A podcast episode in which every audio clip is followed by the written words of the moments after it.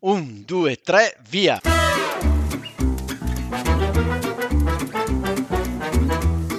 Benvenuti all'Italiano Vero, il podcast che ti insegna a parlare come un vero italiano. In studio Massimo, detto Cubo, da Bergamo, Paolo da Milano. E con noi in studio sempre ospiti mai visti e che non vedrete mai. Ma come che non vedremo mai? Eh, Paolo, è un podcast. Ah già! Episodio 26, nella vecchia fattoria, parte seconda. Oggi parliamo di mosche, coccodrilli e gufi. Ciao Paolo. Ciao Max. Come va? Eh, proseguiamo in questo splendido isolamento. Ci stiamo lavorando da casa come dicevamo l'altra volta, è difficile staccare quando si è a casa, però dai, sembra che troviamo un po' più di spazio per il podcast, visto che rimaniamo direttamente attaccati ai computer e registriamo. E... Esatto, que- sicuramente c'è questo vantaggio perché praticamente mm. dal lavoro passiamo a qualcosa di divertente, di più divertente. Insomma. Esatto. E mi viene subito un modo di dire legato al titolo dell'episodio, che è appunto mm-hmm. la continuazione di quello precedente, i modi di dire che abbiamo con, con gli animali, però questo è più legato al, alla fattoria. Diciamo che registriamo più episodi, quindi mettiamo un po' di fieno in cascina. Ti piace questa? Ah, bello, fieno in cascina è una bella cosa, è una cosa che dovremmo fare tutti quanti, soprattutto da adesso in avanti dovremmo mettere molto fieno in cascina molti soldini da parte per riuscire mm. a superare questa enorme crisi economica che sta già arrivando e quindi mi eh, sembra appropriato al tuo inizio. Appunto mettere da parte un qualcosa per, eh, per tempi futuri, ecco. Eh. Esattamente, assicurare il nostro futuro con qualche cosa di più stabile. Insomma. Più stabile. Dobbiamo ringraziare qualcuno, mi sembra. Oggi. Assolutamente sì, abbiamo un nuovo patron che ringraziamo Pete gli ho scritto, non mi ha risposto da dove, da dove ci ascolta, penso dagli Stati Uniti, quindi grazie per il sostegno. Grazie Pete, il tuo gesto è assolutamente apprezzato e apprezzabile, ci fa piacere perché e... ci dà un aiuto in più.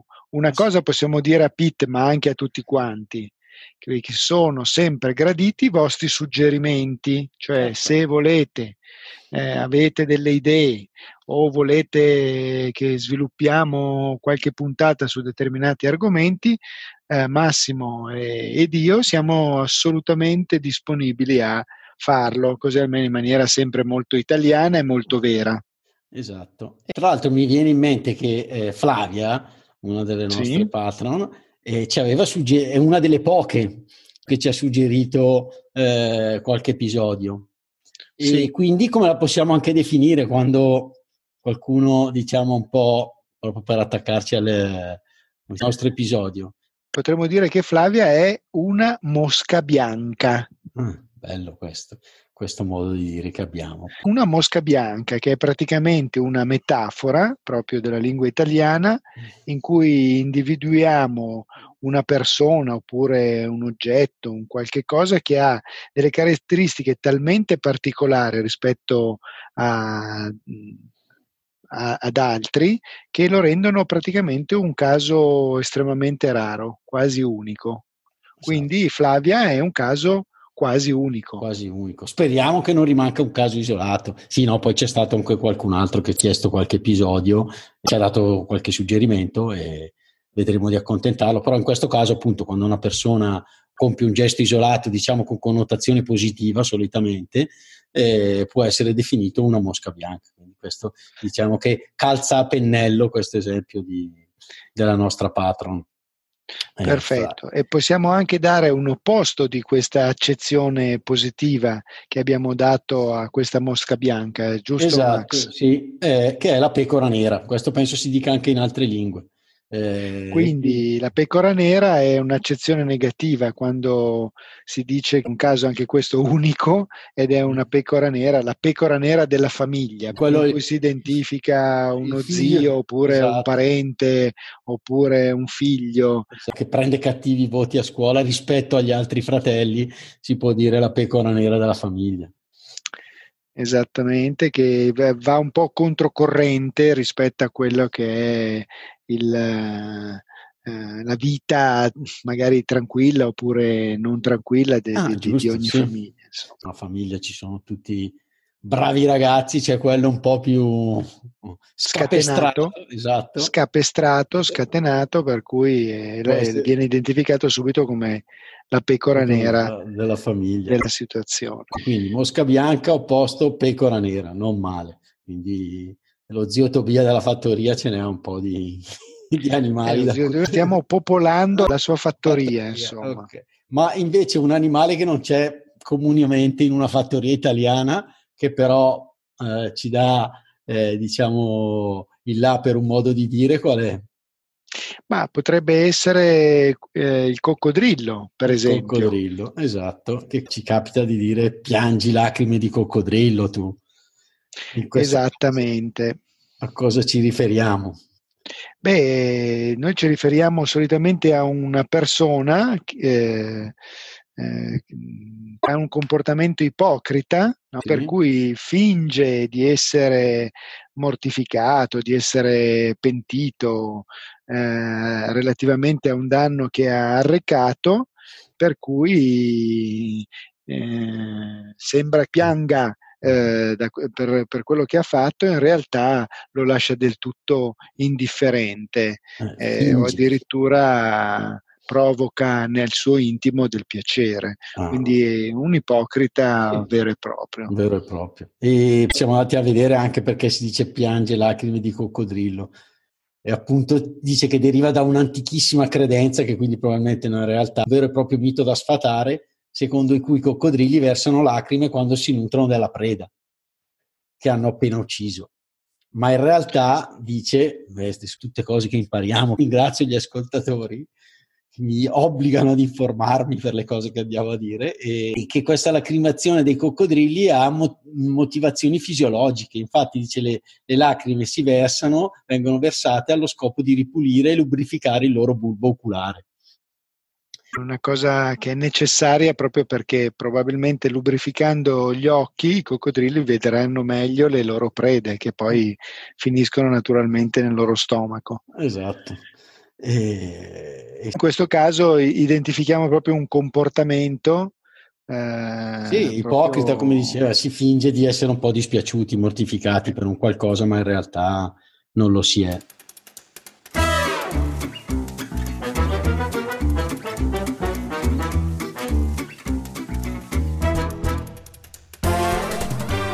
Ciao, sono Paola, la maestrina preferita da Cubo. Se il podcast vi sta piacendo, Fatecelo sapere con una mail all'indirizzo l'italianovero chiocciola l'italianovero.it e sottoscrivetelo in Apple Podcast o nella vostra app preferita. Inoltre mandateci idee e proposte che vorreste fossero trattate nei prossimi episodi. A presto italiani veri! Però Max mi fai venire in mente anche un'altra cosa del, come significato anche del coccodrillo. Eh? Sì, quale? Eh, delle volte il coccodrillo viene identificato come una specie di articolo commemorativo, no? che viene già eh, predisposto, già confezionato prima che eh, un Bellissimo. personaggio famoso passi a miglior vita, no? In modo tale che appena questo personaggio famoso effettivamente eh, viene a mancare, il pezzo è già pronto e può essere immediatamente pubblicato proprio per dare subito risalto alla velocità della notizia che deve correre immediatamente su. Ok, quindi usato un gergo giornalistico. Esattamente. Questa qui è una tua perla, direi quasi. e, perché viene scritto in anticipo, quindi quando lo scrive, diciamo, l'autore dell'articolo, in realtà piange una persona che non è ancora morta, ma che è in certo. vita e quindi sì, è molto bello, sì, lo usiamo. Eh, era già pronto il coccodrillo, si dice. Qua. È già pronto, era già stato predisposto, voilà, si tira fuori dal cassetto e via. Mm, e via, secondo me stanno, stanno, scrivendo coccodrilli da una vita per la buona regina Elisabetta, secondo me. È possibile, è possibile che ci sia qualcuno che si porta avanti con il lavoro, Eh, no? esatto. che lavora molto, che lavora tanto. Abbiamo un modo di dire giusto per lavorare tanto? Sì, ne abbiamo diversi in realtà, che Sì. adesso andremo a spiegare. Questo è un po' da che mi- fattoria, direi quasi. Il primo che mi viene in mente è lavorare come un asino. Ah, ok, mamma mia, in questi giorni da casa stai lavorando come un asino, Paolo. Eh, Eh, non lo so, sicuramente anche, anche, Anche, anche. Perché anche. poi abbiamo anche eh, una definizione simile che è lavorare come un mulo e qua ci sono delle belle sfaccettature secondo me. Quindi lavorare come un asino, lavorare come un mulo, e facciamo anche il terzo, Max, Ah sì, questo è un po' più generale. Esatto, lavorare come una bestia. Lavorare come una bestia. no? Esatto. Lavorare come un asino a me viene in mente di lavorare in maniera eh, con un'accezione quasi negativa. No? Ho lavorato Sì. come un asino perché, ahimè, eh, colleghiamo alla figura dell'asino quella del, eh, di un essere non proprio dotato di intelligenza e ci Esatto. sbagliamo peraltro, visto che Eh invece sì, è, è un animale assolutamente riconosciuto come sensibile e, eh, lo sapevo. e- e molto vicino a quello che potrebbe essere un cavallo. Ecco. Questa diciamo versione negativa deriva anche dalla famosa favola di Pinocchio trasformato perché non mi ricordo, non andava bene a scuola in un, in un asino, da chi? Dalla fata? No. No, va, va nel paese dei Eh, balocchi e mano a mano, anziché andare a studiare, comincia ad- addirittura a perdere l'uso della parola perché a forza di divertirsi a non utilizzare il cervello si perde l'uso della parola e quindi a ragliare come un asino e quindi piano piano si trasforma eh, metaforicamente proprio in una bestia. Sì, e quindi questo lavorare come un asino appunto un po' quasi una connotazione negativa, quasi senza risultato.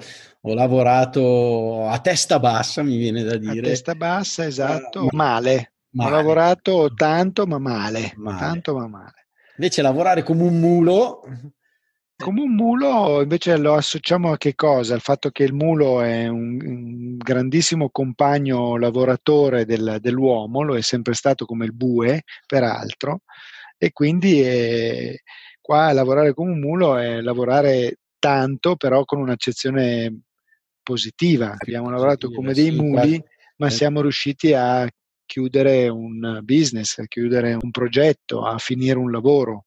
invece poi abbiamo lavorare come una bestia, Eh, dire. qua si fa riferimento alla quantità proprio del lavoro. Qua ci si può anche quasi vantare con un amico. Ho lavorato come una bestia ieri, nel senso di dire anche ehm, rafforzativo, direi quasi, no? Eh, Molto, molto impegnato, Mm. molto concentrato. È un po' come il lavoro da remoto, no? lo smart working o il telelavoro, eh, che è un lavoro anche qua intenso e impegnativo e delle volte lavori veramente come una bestia. eh. Tra chiamate, risposte, mandi documenti, telefonate, Come ieri ho fatto una riunione con una collega e aveva il bambino che le saltava sulla tastiera praticamente. Anche quello è un altro aspetto da tenere Certo. in considerazione nel lavoro da casa. E, e poi invece abbiamo un altro animale che riportiamo un po' al nostro essere un po' scaramantici in Italia, no? cerchiamo sempre di guardare la dea fortuna e di stare lontano dalla dea sfortuna invece e Esatto. quindi facciamo riferimento a un verbo, Un cioè verbo quello di guffare o meglio Guffare. di non guffare di che non deriva fare- appunto da, da questo animale, dal gufo, no? e viene considerato come appunto un animale schivo, un animale misterioso. Non si vede di giorno, ma si vede soltanto di notte si intravede meglio di notte e quindi è associato quindi all'oscurità, a quello che sono le tenebre, le sciagure, a fatti negativi. E quindi non guffare è proprio legato a una cosa di questo tipo qua, cioè che non devi portare sfortuna. Sì, e quindi domani ho un esame, tu potresti dire Massimo ti andrà sicuramente bene, Eh, ecco, Massimo, ti andrà sicuramente bene e tu eh, potresti rispondere, eh, cerca di non gufare. Perché... Non portarmi sfortuna con, con i tuoi complimenti. Quindi ce ne abbiamo tanti proprio di terzo episodio, magari un flash, giusto per far passare meno tempo tra un episodio e l'altro. E... Magari facciamo un elenco del, di tutte quelle che non abbiamo trattato eh, in queste due puntate le mettiamo proprio in velocità, cerchiamo sì. proprio di riportarle con una brevissima eh, spiegazione. Sì, e magari chiedo agli ascoltatori, ogni episodio è possibile commentarlo sul nostro sito, magari di scriverci eh, i modi di dire del, nella lingua degli ascoltatori con, con, gli animali, sarebbe bello sapere. Perfetto, sarebbe grazioso farne dei confronti e soprattutto imparare che come umanizziamo questi animali, insomma. Poi la grossa idea di eh, Walt Disney mi viene in mente di umanizzare tutti gli animali, di renderli umani, dotati di sentimenti, dotati di... Eh, Bello. Va, Va bene. bene. Paolo, grazie. Poi. Un saluto a tutti, invito gli ascoltatori a lasciarci anche una recensione sul loro podcast player, su iTunes di Apple, su Spotify o su Player FM, insomma da dove ci ascoltate, anche una recensione ci aiuta un po' a crescere, a essere conosciuti e darvi sempre contenuti più belli e interessanti. Un saluto di nuovo a Pete e un ringraziamento e a presto. A presto. Ciao, sono Massimo. Vi ringrazio per essere arrivati alla fine di questo episodio. Volevo solo ricordarvi che il nostro podcast è un progetto libero finanziato dagli ascoltatori e dalle ascoltatrici. Se ti sta piacendo l'italiano vero, ci piacerebbe che anche tu entrassi a far parte dei nostri sostenitori al solo costo di un caffè. Per farlo, seleziona il link Sostienici con un caffè che trovi all'interno della preview dell'episodio sul tuo podcast player oppure sul nostro sito web. Grazie mille e a presto!